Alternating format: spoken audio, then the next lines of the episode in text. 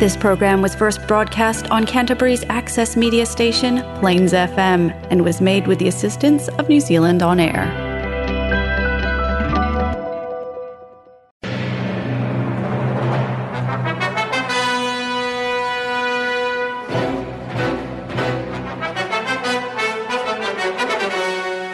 باقي من الزمن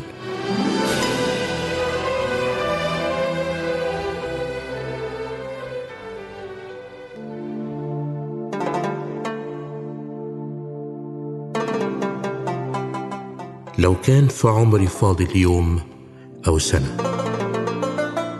نفسي أعيش في سلام وفي هنا. كفايانا هم إن كنت أنت أو أنا. تعال نتقرب وندعي سوا ربنا.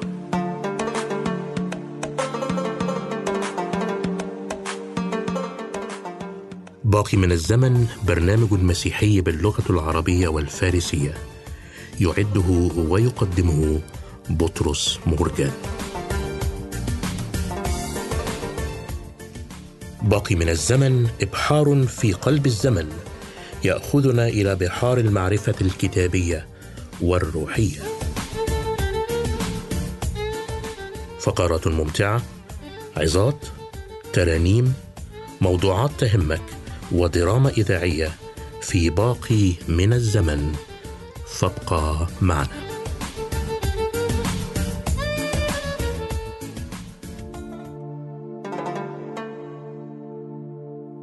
زمان باقی مانده. یک برنامه مسیحی به زبانهای عربی و فارسی. حاوی برنامه های مسرت بخش، معزه ها، سرودهای مسیحی، نمایش های رادیویی و غیره. با ما باشید. أهلا بك صديقي المستمع أنت في ضيافتي اليوم في حلقة جديدة من برنامج باقي من الزمن. في حلقة اليوم أعددت لك صديقي المستمع فقرات جديدة وشيقة فاسمح لي أن أستحق خلالها.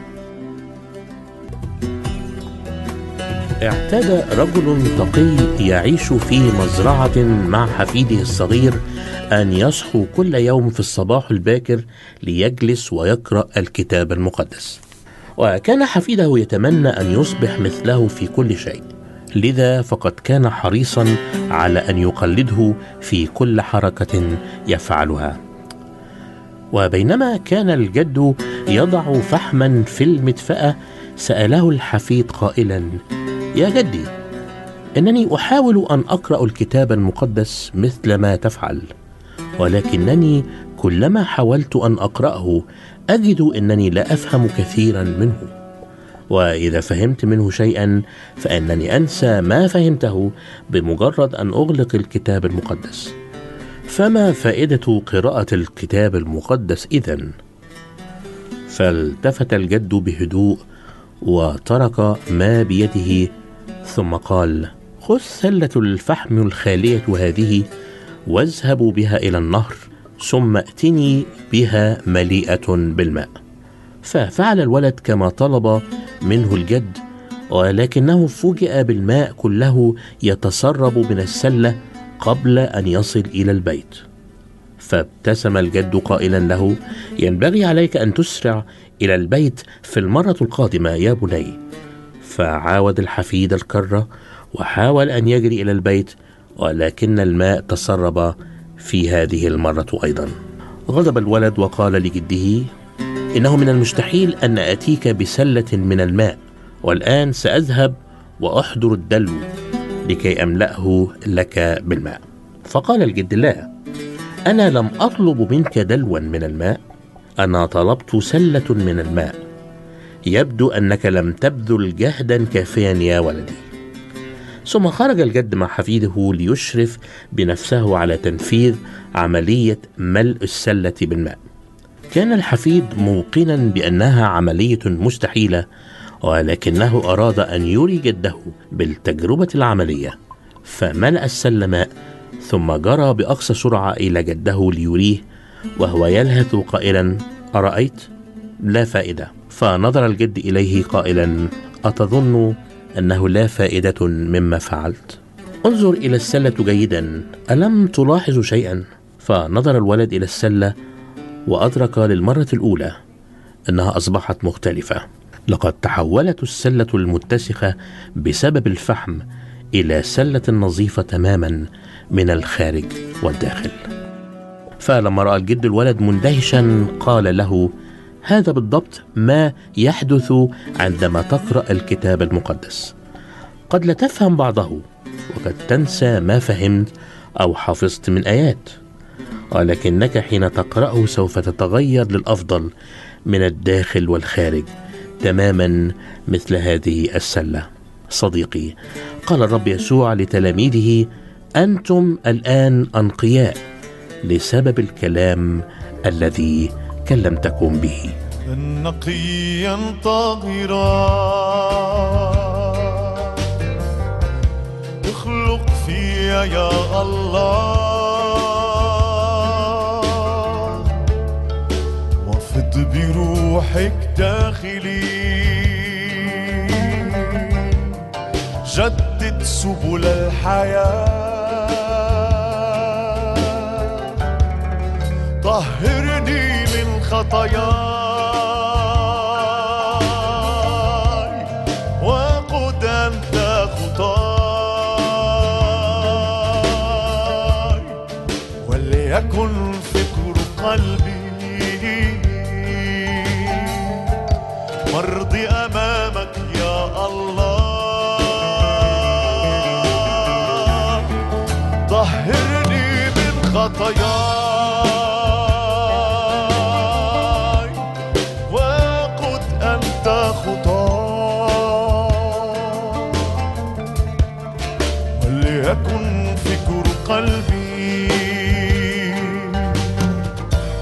مرضي أمامك يا الله.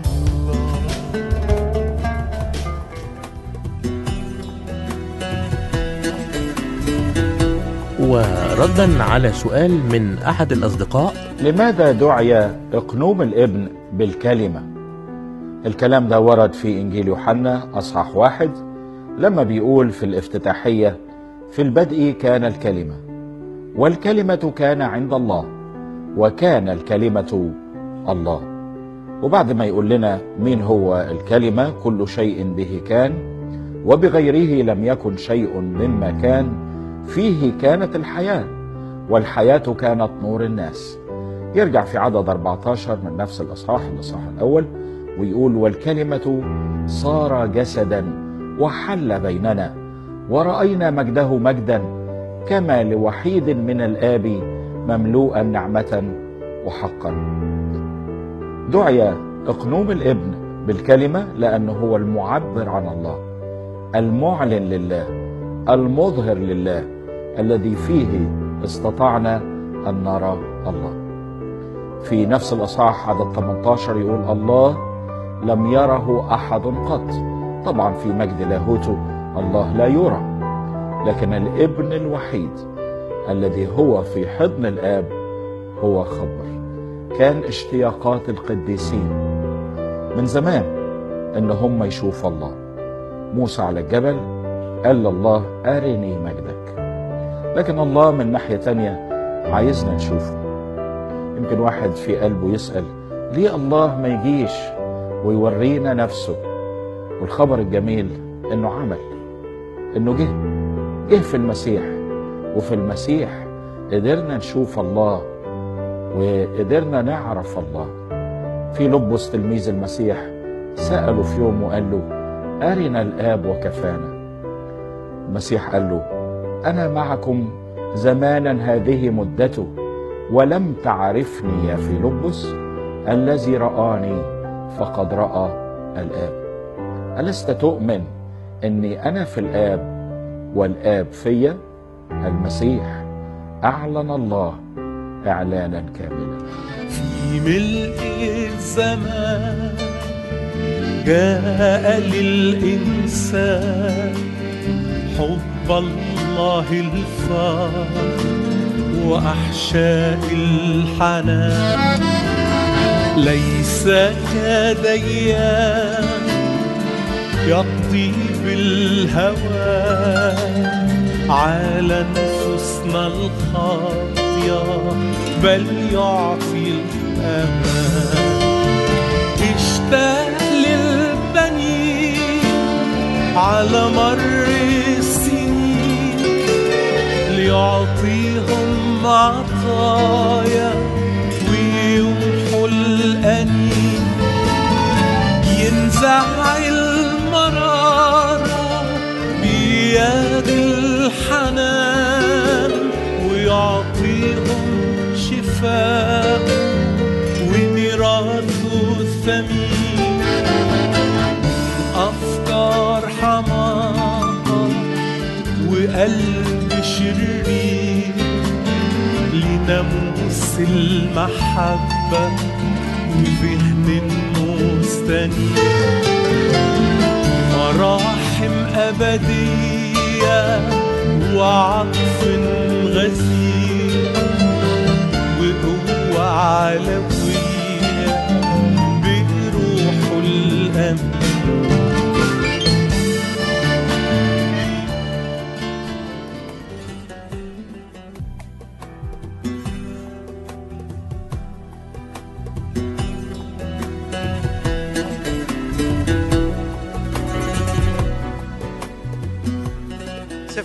المزامير ومزمور 80 ومن عدد سبعة يقول الكتاب يا إله الجنود أرجعنا وأنر بوجهك فنخلص. أشارك حضراتكم في عجالة في أربع نقاط سريعة. النقطة الأولى اليأس ممنوع. والنقطة الثانية طلب للرجوع. والنقطة الثالثة نور الرب يسوع. والنقطة الأخيرة والرابعة هي خلاص للجموع النقطة الأولى اليأس ممنوع فبيقول يا إله الجنود اسم من أسماء الله إله الجنود أي رب الصباؤوت أي الإله المنتصر دائما. هتقول لي طب وإيه اليأس ممنوع؟ طبعا. بولس في رسالته الثانية لتيمساوس وصح واحد وعدد السبعة يقول الله لم يعطنا روح الفشل. بل روح المحبة والقوة والنصر. ناس كتيرة نتيجة للكورونا ناس كتيرة نتيجة لسقوط الأعمدة والعثرات اللي حصلة ناس كتيرة نتيجة لترك الكنايس أكتر من سنة وي حصل فشل وقال لك خلاص. لكن الكتاب يعلمنا أن الله هو إله الجنود. هو رب الصباؤوت هو العظيم. هو المنتصر. على فكرة المسيح قال في إنجيل لوقا وسعشرة لكل مؤمن حقيقي حتى أصغر وأضعف مؤمن أو مؤمنة. أعطيتكم سلطانا أن تدوسوا الحياة والعقارب وكل قوة العدو. على فكرة الله لم يعطينا روح الفشل. وفي أشعياء 61 الجزء اللي أخده الرب في إنجيل لوقا وصح أربعة بيقول آه إنه يعطينا جمالا عوض الرماد ورداء تسبيح عوضا عن الروح. اسمع اليائسة. ياما مرات بنيأس زي ما إيليا يئس وقال له يا رب ما فيهاش فايدة خد روحي. لكن هو رب الجنود. دي النقطة الأولى. الفشل ممنوع. وأنا يعني مش عايز أدخل لكن مرات بشوف حتى على الفيسبوك في جلساتي مع بعض المؤمنين يقول لك أصل ما فيهاش فايدة. والدنيا كورونا من جهة وأخبار سيئة من جهة. وإحنا خلاص سيبنا الاجتماعات سيبنا الكنايس سيبنا ربنا. على فكرة اللي في القهاوي أفضل من الكنائس. كل دي أرواح شريرة. كل مش الناس أرواح شريرة لا أرواح شريرة وعقارب بتحاول تفسد الناس وتبعدهم عن الصلاة. لكن مرة تاني هو إله الجنود أعطانا السلطان أن ندوس الحياة والعقارب وكل قوة العدو. دي النقطة الأولى اليأس والفشل ممنوع. النقطة الثانية طلب الرجوع. بيقول إيه؟ يا إله الجنود أرجعنا. هذه صلاة جميلة. بتذكرني طبعا بالآية الشهيرة اللي في سفر أرميا لما صلى أرميا وقال له ربنا توبني فأتوب. يعني عندنا آيات كتيرة مثلا ذكرت أكثر من مرة هذه الآية في الكتاب. ارجعوا إلي. أرجع إليكم يقول الرب. ده أمر ده طلب التوبة. بس هنا في هذا المزمور اتضع المرنم أو وقال يا رب أنا مش قادر أرجع. يا رب أنا حالتي تعبت للدرجة اللي فيها مش قادر أتوب. لكن ارجعني أنت يا رب. يدينا رب نعمة علشان نرجع. عندنا وعود جميلة في بناء الهيكل. لما سليمان قال له على فكرة إذا توا... إذا إذا سبيوا إذا حصل مرض إذا حصل وباء وصلوا إليك تقبل. الله نفسه قال إن تواضع شعبي الذي دعي إسمي عليهم ورجعوا. مش قادر ترجع مش قادره ترجع للصلاة. على فكرة إحنا يعني اتكلمنا إن إن عدم الصلاة شر عظيم. قال كده صموئيل النبي كيف أخطئ إلى الله وأكف عن الصلاة لأجلكم. نفس كلمة أخطئ إلى الله لما يوسف رفض أن يرتكب الشر مع زوجة فوتيفار قال كيف أصنع هذا الشر العظيم وأخطئ إلى الله؟ اللي هو يعني رفض الزنا. تخيل نفس الكلمة قالها لعدم الصلاة. فعدم الصلاة يحتاج رجوع. تركك للمخدع يحتاج رجوع. وإحنا في أيام محتاجة صلاة. هذكرك بالآية اللي وعظت فيها كتير. كيف أخطئ إلى الله؟ أيوه. وأكف عن الصلاة. فلو أنت تركت الصلاة تركت الخلوة تركت الطلبات الصلاة دي قوة جبارة جدا يا جماعة. بجد. من أعظم الأسلحة سلاح الله الكامل في أفس 6 الجزء السابع والأخير مصلين بكل صلاة وطلبة. يبقى الكلمة الأولى اتكلمت فيها عن الفشل ممنوع مش معنى إن الظروف صعبة يبقى نترك الرب ونترك الصلاة. لا مفيش فشل. الله لم يعطينا روح الفشل. اتنين آه طلب الرجوع. قول له ارجعني. أنا مش قادر أتوب. توبني زي ما قال آه أرميا النبي. لكن النقطة الثالثه نور الرب يسوع. يقول له أنر بوجهك. كلنا فاكرين البركة الهارونية في سفر العدد بعد شريعه النذير أصحاح ستة بيقول كده يباركك الرب ويحرسك. آه ينير الرب بوجهه عليك ويرحمك. يرفع الرب وجهه عليك ويمنحك سلاما.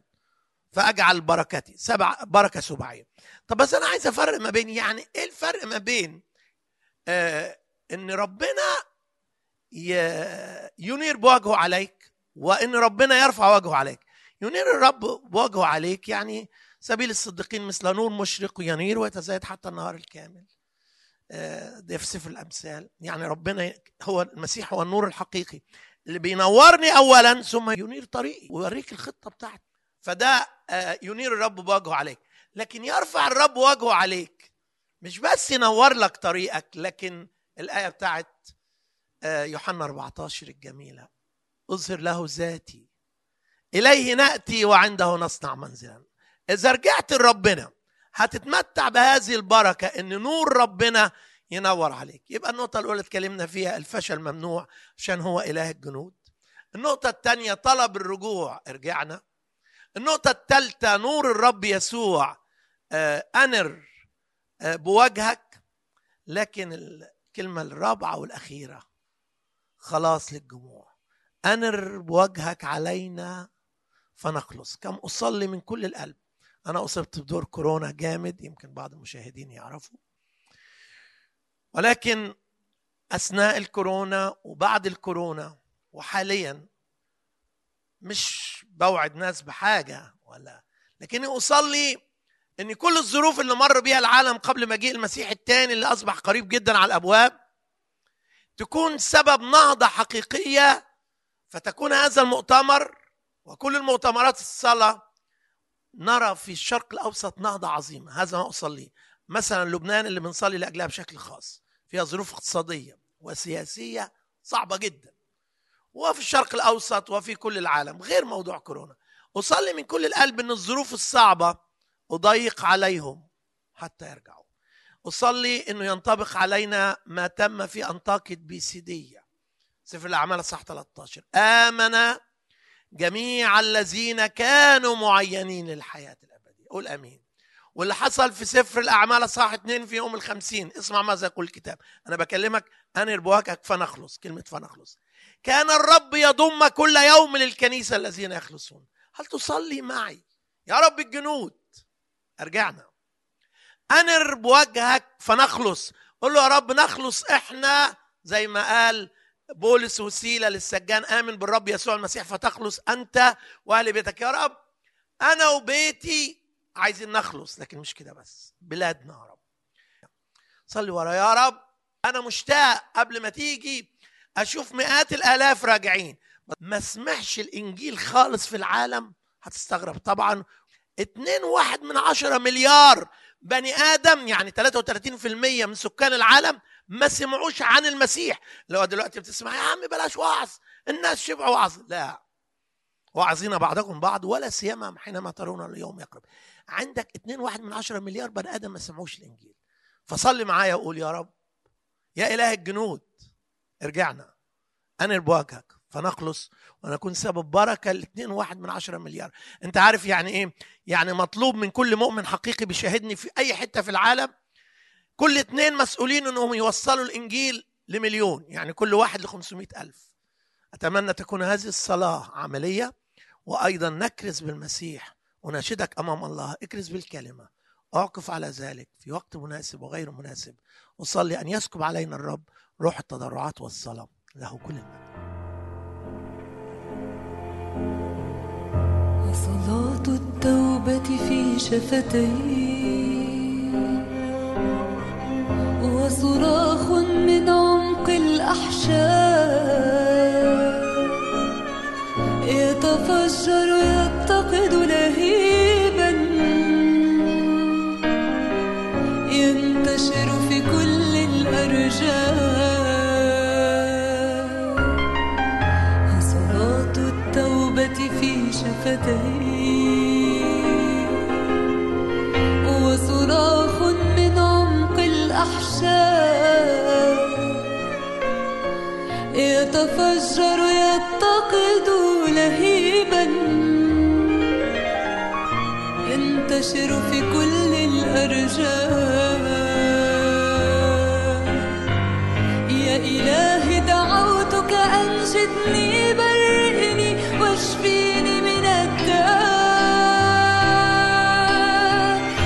你的。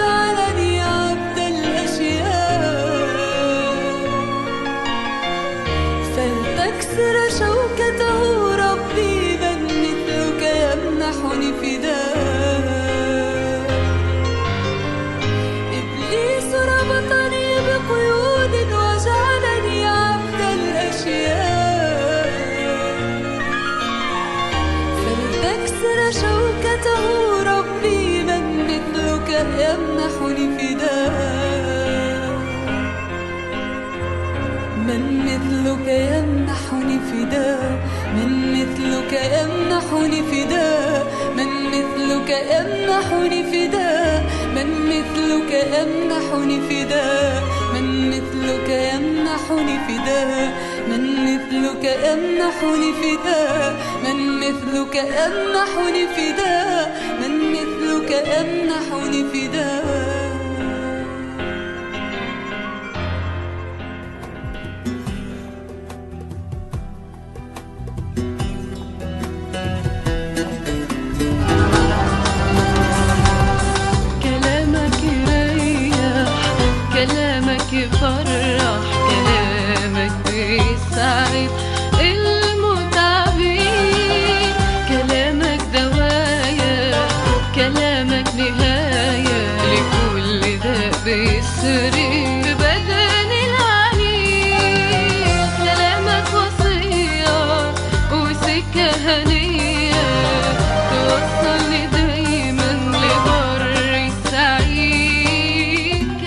أعظم كتاب. أهلا ومرحبا بكم أصدقائي مستمعي برنامج باقي من الزمن في رحلة جديدة مع أعظم كتاب. لا زلنا أصدقائي المستمعون نبحر في مياه الكتاب المقدس لنتعرف معا على أقسامه وخلفية تاريخية تحكي لنا قصة الكتاب وتفاصيلها في صورة سهلة وممتعة. نستكمل اليوم رحلتنا في عصر الملوك رابع عصور العهد القديم منذ خلق آدم وبداية عهد الله مع شعب إسرائيل والأحداث المتوالية كما سجلها الكتاب. تعالوا نستمتع معا برحلة جديدة في العهد القديم. إحنا انتهينا في الحلقة اللي فاتت بداود ما دخلناش لسه في حياته لكن اتكلمنا عن شاول باعتباره أول ملك وباعتباره هو بداية عصر الملوك وإحنا في بداية كلامنا قسمنا العهد القديم آه، لخمس عصور عصر الأولاني سميناه عصر البدايات العصر الثاني هو عصر الآباء العصر الثالث عصر القضاة العصر الرابع هو عصر الملوك وفي عصر الملوك قلنا أول ملك هو شاول وهو.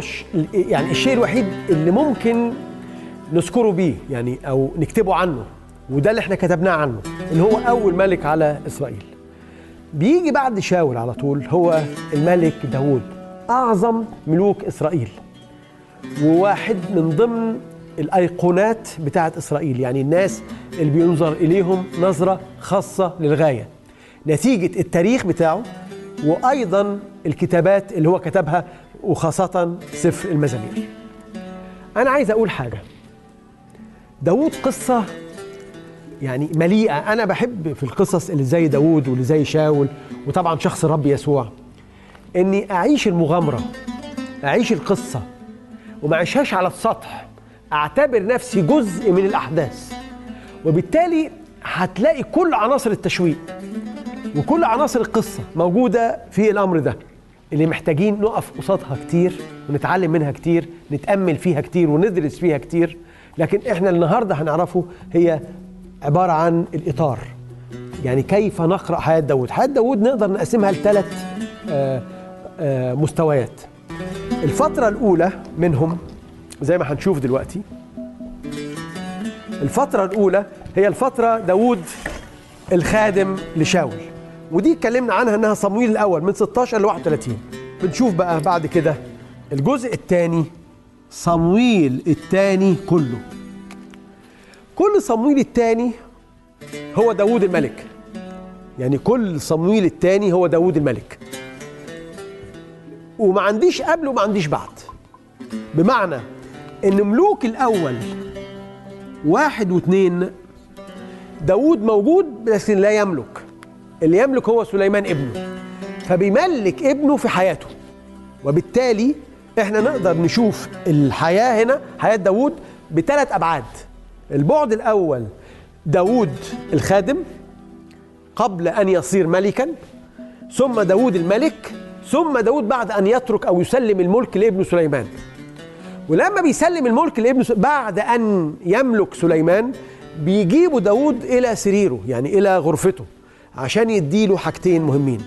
وصايا الملك لكن أيضا وصايا بناء الهيكل. يعني بيقول له إزاي مفروض يتبع ربنا؟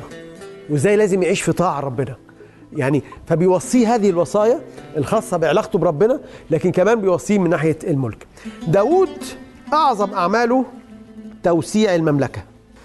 زي ما هنشوف بعد كده داود لما استلم المملكة من آه، شاول كانت عاصمتها حبرون وكانت صغيرة للغاية. يعني داود المملكة كانت ربع مثلا المملكة اللي كانت داود بعد كده وسعها. يعني داود أضاف ثلاث أرباع وبالتالي إحنا بنتكلم عن كل حروبه بقى مع بني عمون ومع المؤابين ومع مع كله. يعني ومع الأرامين وسع المملكة إلى أقصى درجة ممكنة. يعني و- يعني وصلت إلى أقصى اتساع ممكن. المملكة في أيام داود وداود كان رجل حرب من الدرجة الأولى لم يخسر حرب واحدة وما خرجش متعادل ابدا. يعني دائما داود في موقف الفائز والمنتصر دائما. الشيء الملاحظ على داود أيضا يعني اولا قلنا داود هو الشخص الوحيد في التاريخ الذي لم يهزم في أي معركة يعني التاريخ الكتابي لم يهزم في أي معركة إلى موته يعني لم يهزم في أي معركة سواء آه، رجل لرجل أو شعب لشعب. تاني حاجة تميز داود هو الشخص الوحيد في كلمة الله اللي مسح ثلاث مرات.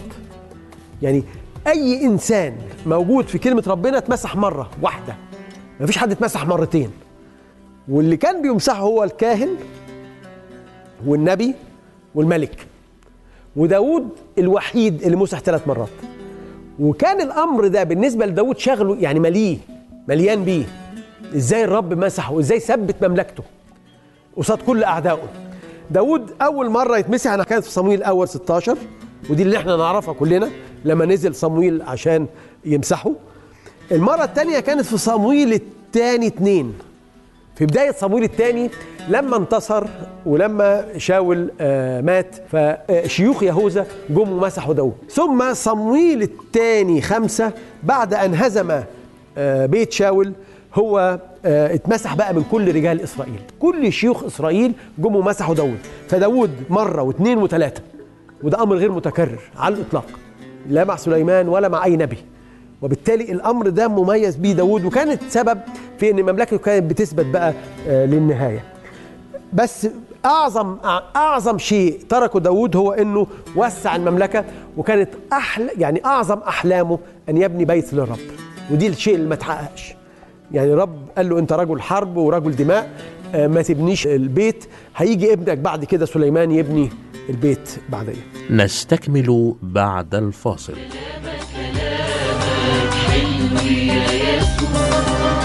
وبستنى دايما صوتك يا يسوع كلامك كلامك حلو يا يسوع وبستنى دايما صوتك يا يسوع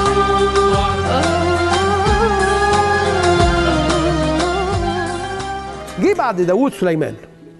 وسليمان بنكتشفه موجود في ملوك الأول واحد إلى 11 وأعظم أعماله تدشين الهيكل. تدشين يعني افتتاح الهيكل أو بناء الهيكل. الهيكل ده للأسف عرف بأنه هيكل سليمان. هذا التعبير لا يوجد ولا مرة في العهد القديم لا يوجد ولا مرة في العهد الجديد. هذا هو هيكل الرب. مش هيكل أي إنسان حتى لو هو اللي بناه. وبالتالي هذا الهيكل اللي بناه سليمان بعد ما كان داود جاب له كل حاجة. أنا بس أنا مش عايز أدخل في تفاصيل القصة لأن لو في وقت هنتكلم عن عصر الملوك ده بأكثر تفصيلا. لكن في أنا بقول علامات يعني أشياء مميزة لكل ملك من الملوك دول. من ضمنهم زي ما قلت داود كرجل حرب منتصر ده سليمان بقى رجل سلام يعني سلام بعد أربع سنين من حكمه. يعني أول أربع سنين من حكمه كان في بعض المناوشات. لكن هو حكم أربعين سنة. بعد السنة الرابعة كانت أنهى كل أعدائه ما بقاش في عدو ليه. وعاش في حياة كلها سلام وازدهار اقتصادي غير عادي وأعمال بناء. يعني حصن 22 مدينة. داود لأنه كان رجل حرب كان بيستولي على المدن بدون ما يبقى عنده فرصة لتحصينها. يعني بناء أسوار ليها. لكن هذا الإنسان الملك العظيم ده الحكيم جدا ده من ضمن الأعمال العظيمة اللي عملها أنه حصن المدن. عاش الشعب في سلام وعاش في حكمته. وكان بيتقال إنه يعني لناس كتيرة خلوا الإدارة الاقتصادية لبلادهم تحت إيدين سليمان. لأنه كان بيخلي التراب ده ذهب. وبالسبب ده في ناس جت قالوا له الحكم السياسي لينا لا الاقتصادي ليك أنت. وبعض الناس ال- يعني زي شعب آرام مثلا جم قالوا له كده. وكان منتهى شهوة أي إنسان يجي يسمع سليمان بس. طبعا يشوف الغنى اللي هو فيه لكن قبل الغنى الحكمة اللي كان بيتميز بيها. ودي اللي بنشوفها بقى في آه، في سفر الأمثال وفي سفر الجامعة وفي نشيد الإنشاد الكتابات العظيمة اللي تركها سليمان في كلمة الله. لكن سليمان زي ما قلت لكم رجل بناء يعني قعد حوالي سبع سنين مش حوالي هم سبع سنين بيبني بيت الرب وقعد 14 سنة يبني في القصر بتاعه. يعني شوف 21 سنة من حكمه كان بيبني سواء في بيت الرب اللي هو الهيكل أو في بيته هو الشخصي أو بيوته هو. كلمة بيت سليمان معناها القصور بتاعته مش لازم بيت واحد.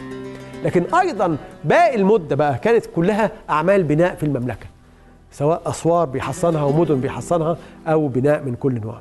أنا عايز أرجع أقول لكم حاجة مهمة. محتاجين نفهم كلمة ربنا في ضوء المكتوب والمعلن لينا. مشكلتنا الكبيرة أوقات إن إحنا بناخد العناوين اللي اتكلمت عنها دي بنقف على إن داوود مسح ثلاث مرات. طب ما نشوف ظروف هذا المسح. كيف مسح؟ في أي ظروف صمويل جاله؟ إزاي عاش بعد ده بعد كده؟ يعني هذا الشخص الممسوح من ربنا اللي ربنا أمر آه، صمويل عشان ينزل عشان يمسحه عاش إزاي هارب بعد كده؟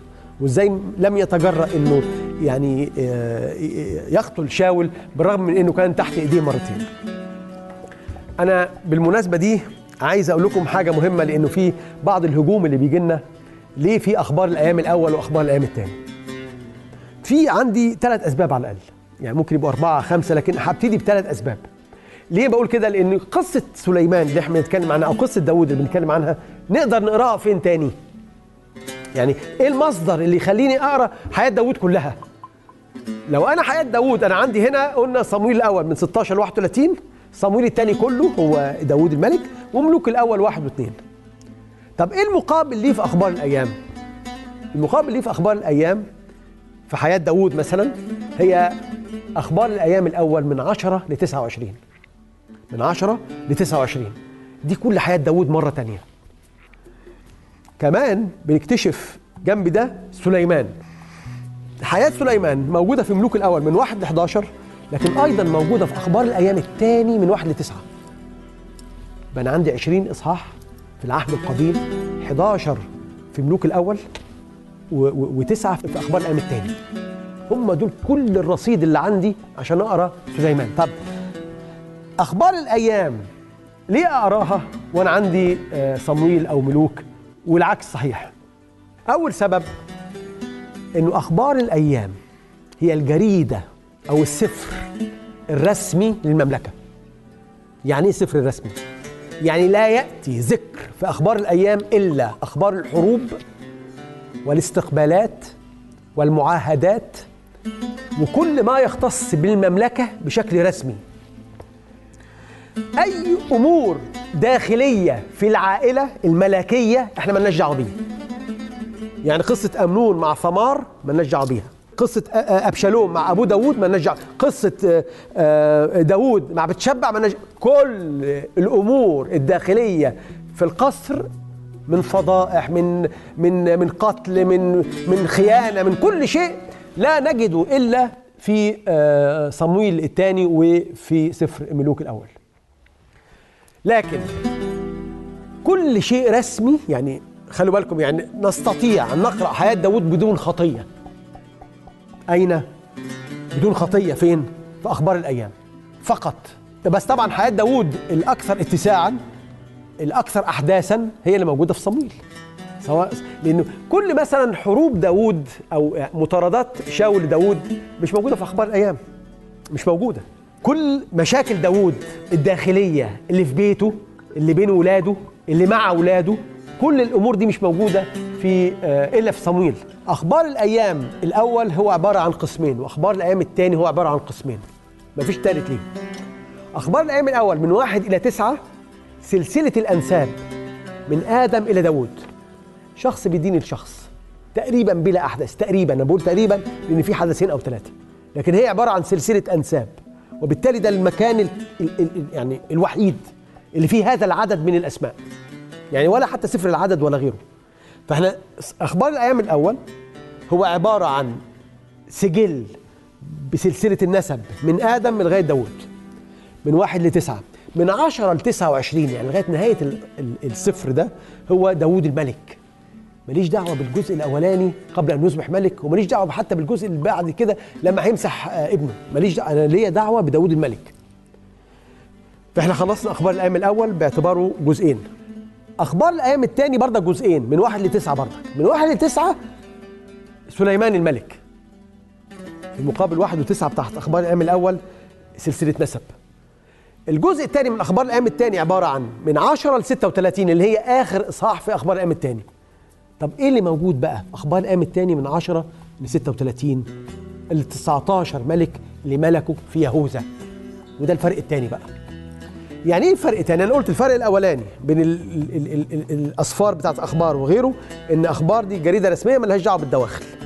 الد- الداخليات دي هنلاقيها في صمويل وهنلاقيها في ملوك. طيب ده ده ده, ده ال- ال- ال- الفرق الأول. وخلوا بالكم نتيجة هذا الفرق كل ما اتصل بمعاهدات أو معارك تفاصيلها موجودة في أخبار أكثر من صمويل. يعني مش لازم عشان آه، ملوك أو صمويل في كلام كتير معناه إنه عنده يعني أخبار مش موجودة في, أخب... آه، أو أو أو أمور مش موجودة في أخبار لا. في أشياء موجودة في أخبار الأيام مش موجودة في صمويل وطبعا العكس أكتر. تاني سبب وده لازم أنا عايز الأسباب تبقى واضحة لينا. تاني سبب إنه أخبار الأيام لا يعنى لا يهتم إلا بأخبار مملكة يهوذا. ملهوش دعوة على الإطلاق بمملكة إسرائيل في الشمال ابدا. يعني 19 ملك اللي ملكوا في الشمال لا يعنوه في شيء بينما كل التركيز هو على الجنوب. أنا عايز أقول لكم إنه لو أنت عايز تعرف أو لو إحنا هنشوف بعد شوية لكن إحنا عايزين نعرف ال 38 ملك اللي حكموا في الشمال وفي الجنوب مش هنلاقيهم في أخبار الأيام. ما عنديش مصدر إلا ملوك. لكن خلينا في أخبار الأيام. في كثير والكثير جدا من التفاصيل الخاصة ب 19 ملك الخاصة بال- بالجنوب مش موجود ليهم ذكر خالص التفاصيل دي يعني. مش موجود لها ذكر في آه، ملوك. جاوب لي على أسئلة تبدو في منتهى الصعوبة. في منتهى الصعوبة. وأنا بكرر تاني أهو. في آه، ملوك. يعني يبدو وكأن يوشيا ممكن يحكم هو عن 8 سنين. لأنه أبوه مات وهو في السن ده. اللي بيجاوب لي على السؤال ده إنه ما حكمش في السن ده وما حكمش قبل ما يكون ده عنده 16 سنة آه سفر الأخبار الأيام. على الأقل 20 سؤال مرتبطين بملوك يهوذا. ما عنديش إجابة ليهم صحيحة أو أو سليمة. أسئلة. هتحير أي شخص. عشان كده لو مش موجود أخبار الأيام ما كانش هيبقى عندي إجابة. كان هيبقى عندي مشكلة. لكن إحنا محتاجين نعرف انه أخبار الأيام وجدت لقصد عشان يجاوبني على الأسئلة دي. بالإضافة عشان يديني معلومات كتيرة ما هيش كلها إجابات على أسئلة بعضها معلومات مفيدة ليا عن الشخصية دي. كتير بقى يعني أنا عامل بقول لكم بحث فيه على الأقل 20 سؤال. أنا أتوقع لو أنتوا عملتوه ممكن تلاقوا 24 و30 سؤال. أنا بدعوكم إنه تقروا حياة سليمان من أخبار الأيام الأول. يعني طب إيه الفرق الكبير في حياة سليمان مثلا؟ إن الراجل ده خرف في آخر أيامه. سليمان ده خرف في آخر أيامه. وعبد طبعا تزوج كثيرا جدا وعبد الآلهة بتاعه زوجاته. يعني ما فيش زوجة من اللي هو عرفهم من العمونيين ومن المؤابيين ومن ومن فلسطينيين كل الزوجات دول عرف والصيدونيين عرف و- وعبد آلهتهم. نهاية حياته كانت كده للأسف. طبعا نهاية حياته للأسف كده مش مذكورة في أخبار الأيام. أخبار الأيام لا تعنى بمن تزوج أو بمن عبد أخبار الأيام حياته عادية بتقفل عادي زي حياة داوود كده في أخبار الأيام. لكن بالنسبة لينا لما عايزين نعرف حياة سليمان بحسب ملوك آه لا بينتهي كده. وإلى هنا نأتي إلى نهاية رحلة اليوم. نلتقي بكم بمشيئة الرب في الأسبوع المقبل. ومن الشعر المسيحي اخترنا لك صديقي المستمع هذه القصيدة فاستمتعوا بها. من فضل الرب علينا من حبه وقلبه الحنان. قرب منا نادى علينا طمنا وادانا أمان. ووقف على باب البشرية عايز يدخل في القلب بس إحنا بجهل قفلنا الباب ورفضنا الحب.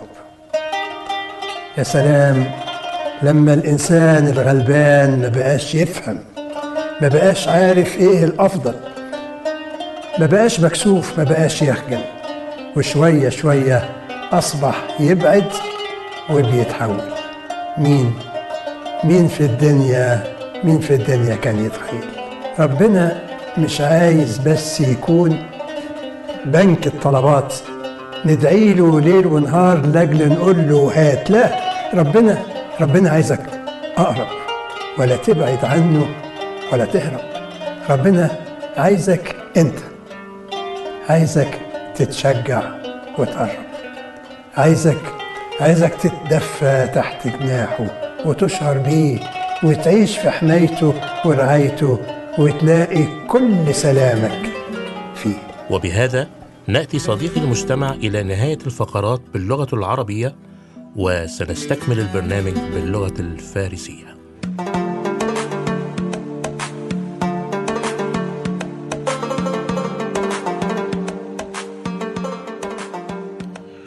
كنتم مع باقي من الزمن. سعدنا بكم ونرجو أن نكون قد أسعدناكم. أرسل إلينا بمقترحاتك أو تساؤلاتك. نرحب بالمشاركات. يمكنك الاتصال بمقدم البرنامج بطرس مرجان على تليفون 021 189 3886 أو أرسل لنا على بريدنا الإلكتروني radio.arabic at extra.co.nz والرب معكم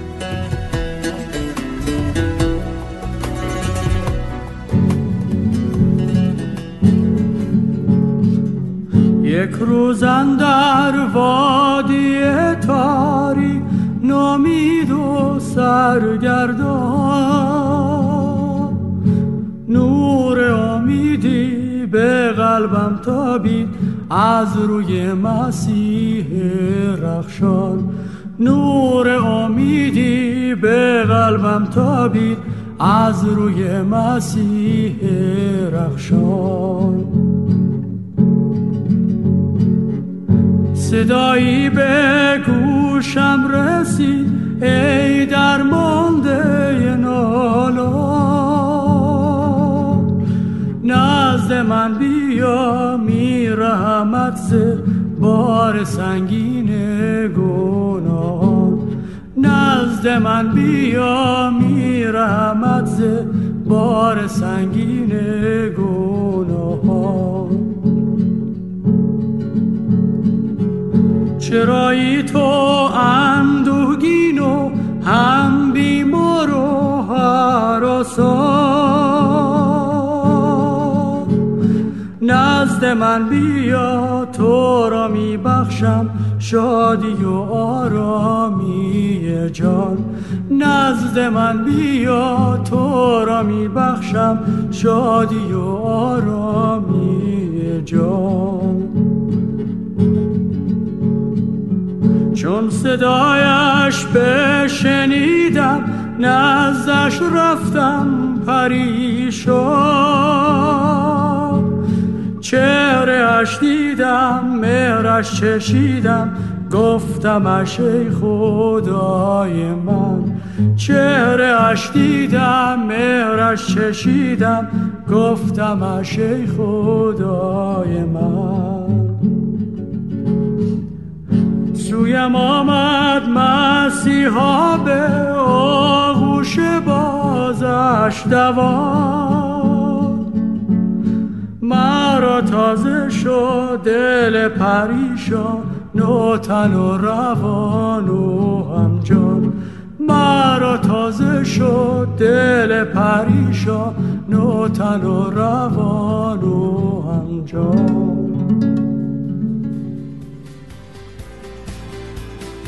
پیام عاشقانه خدا برای من و تو از کتاب اول پادشاهان در عهد عتیق امروز چی می‌تونه باشه؟ زمزمه قلب پدر برای زندگی من و تو امروز چی هستش لری کرب نویسنده کتاب 66 نامه عاشقانه این کتاب عهد عتیق رو برای ما با این جمله خلاصه می‌کنه اشتباه سلیمان رو تکرار نکن تو زندگیت موفقیت بالاترین ارزش نیست Do not make Solomon's mistake. Success is not greatness. موفقیت بالاترین ارزش نیست. خیلی وقتا من و تو دوست داریم که موفق بشیم تو زندگی. آرزوی خیلی خوبی هم هست. هممون دوست داریم که زندگیمون تاثیرگذار باشه، ثمره گذار باشه، شکوفا بشه. مشکلات و چالش ها رو از خودمون دور بکنیم. و موفق باشیم تو زندگی شخصیمون در روابطمون در شغلمون در کلیسا می‌خوایم مدیریت کنیم زندگی رو و دنبال اصولی هستیم از کلام خدا که به من و تو کمک کنه که موفق باشیم به من و تو کمک کنه که از نردبان موفقیت بالا بریم از طریق یاد گرفتن از طریق مدیریت از طریق اصولی که بتونه کمک بکنه به مشکلات به چالش ها به درد و رنج های زندگی. آرزوی خیلی خوبیه. ولی بزرگترین رویای خدا برای من و تو موفق شدن نیست. بزرگترین رویای خدا برای من و تو اینه که شبیه مسیح بشیم و اجازه بدیم قدوسیت مسیح وجود من و تو رو قلب من و تو رو ارزش های من و تو رو رویاهای من و تو رو شکل بده. به طرف قدوسیت خدا حرکت کنیم. چون این خداست که به من و تو میگه مقدس باش همونطوری که من مقدسم.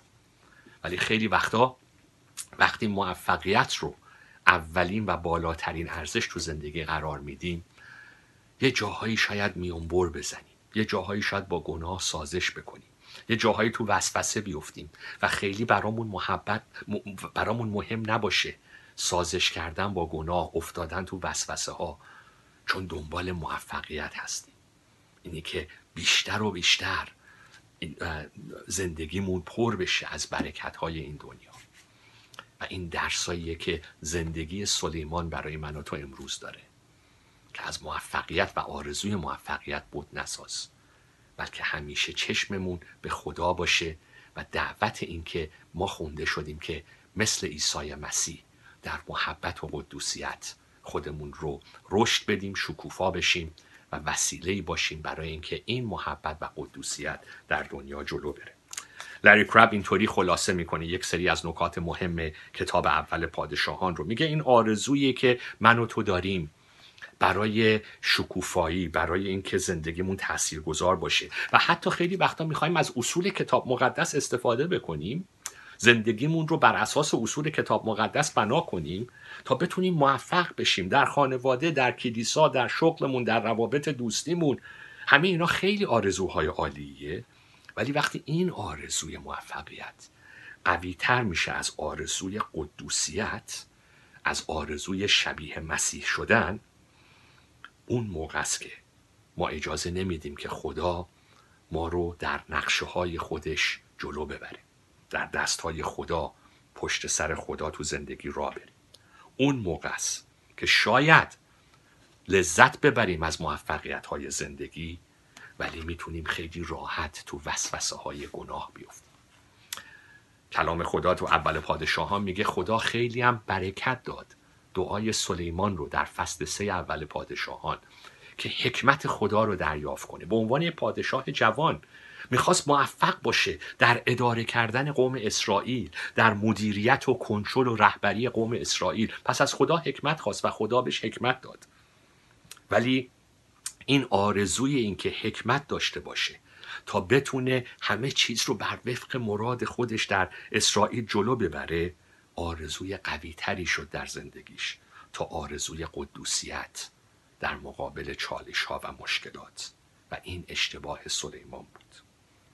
این اشتباهی که خیلی وقتا من و تو توش میفتیم رهبران و خادمین کلیسا باش درگیر میشن با این وسوسه که می‌خوایم کنترل کنیم می‌خوایم مدیریت کنیم می‌خوایم موفق باشیم. ولی اجازه میدیم که تو قلبمون تو افکارمون سازش بکنیم با یک سری گناه ها تو یک وسوسه هایی میفتیم فشارهای زندگی باعث میشه که دنبال یک لذت هایی بریم که باعث خوشنودی خدا نمیشیم. خیلی وقتا فکر می‌کنیم که حالا مهم نیست من در اون زندگی خودم چه خبره می‌خوام که در خدمتم در کارم در کلیسام موفق باشم. اون موقع است که مثل سلیمان می‌تونیم آسیب پذیر باشیم. چون در آخر موفقیت هم قلب خالی من و تو رو پر نمی‌کنه. ما رو در آخر به ما رضایتمندی تو زندگی نمیده. عمق وجود من و تو رو ارضا نمی‌کنه موفقیت. چیزی که این قلب خالی من و تو رو پر می‌کنه خدای قدوس و پر از محبت و فیضه. بله می‌دونیم داستان سلیمان. که توی این زندگی توی این رهبری جامعه اسرائیل سلیمان بالاخره تن میده به اینکه با زنهای خیلی زیادی ازدواج کنه و اجازه بده که خدایان دیگه بودهای دیگه وارد قوم اسرائیل بشه. این داستان تراژدی سلیمان هست که سازش می‌کنه با خدایان و بت‌های دروغ. سازش می‌کنه با ازدواج با زنهای زیاد از قومهای بت‌پرست و این شکست سلیمان رو در زندگی فرزنداش هم می‌بینیم که ادامه پیدا می‌کنه. چه یربعام چه رحبعام که رهبری ده قوم شمال اسرائیل دو قوم جنوب اسرائیل رو به عهده می‌گیرن در گناه سلیمان ادامه میدن. به اسم رهبری به اسم موفقیت به اسم مدیریت به اسم کنترل کردن اجازه میدن که قوم اسرائیل از یهوه خدای واقعی دور بشه. چه از طریق آوردن بتها و خدایان دروغ از طریق برقرار کردن پرستش دروغین در ده قبیله شمال اسرائیل چه گوش ندادن به کلام خدا در بین قومهای جنوبی اسرائیل. و چطوری می‌بینیم که سقوط پادشاهی اسرائیل رو در فرزندان سلیمان آغاز این سلسله فروپاشی اسرائیل رو می‌بینیم. به خاطر اینکه قوم خدا خدا رو و قدوسیت خدا رو اول نذاشت بلکه دنبال موفقیت و پیروزی های دنیوی رفت. خدا ایلایجا و انبیا رو بلند می‌کنه که هشدار بده به پادشاهان قوم اسرائیل. وبهذا نأتي صديق المجتمع إلى نهاية الفقرات باللغة العربية وسنستكمل البرنامج باللغة الفارسية. و این خیلی پیام مهم اول پادشاهان است که توی چالش های زندگی مشکلات زندگی که هممون باش درگیریم فقط دنبال راه حل نباشیم که فرار کنیم از درد و رنج ها از تنش ها و مشکلات ها و خودمون رو موفق کنیم. موفقیت خوبه. کسی نمی‌خوام اینجا سوء تفاهمی به وجود بیاد. ولی بالاتر از موفقیت بالاتر از مدیریت بالاتر از راه حل پیدا کردن برای فرار از مشکلات اینه که حتی توی مشکلات زندگی به طرف قلب قدوس خدا نزدیک بشیم و اجازه بدیم که ارزش های احکام قدوسیت قلب زندگی ما آرزوهای ما رو شکل. روش های ما رو شکل خیلی وسوسه بزرگیه. برای حتی خادمین مسیحی که می‌خوان که تو خدمتشون رشد بکنن جلو برن موفق باشن. ولی خیلی وقتا رابطمون رو با خدا فراموش می‌کنیم.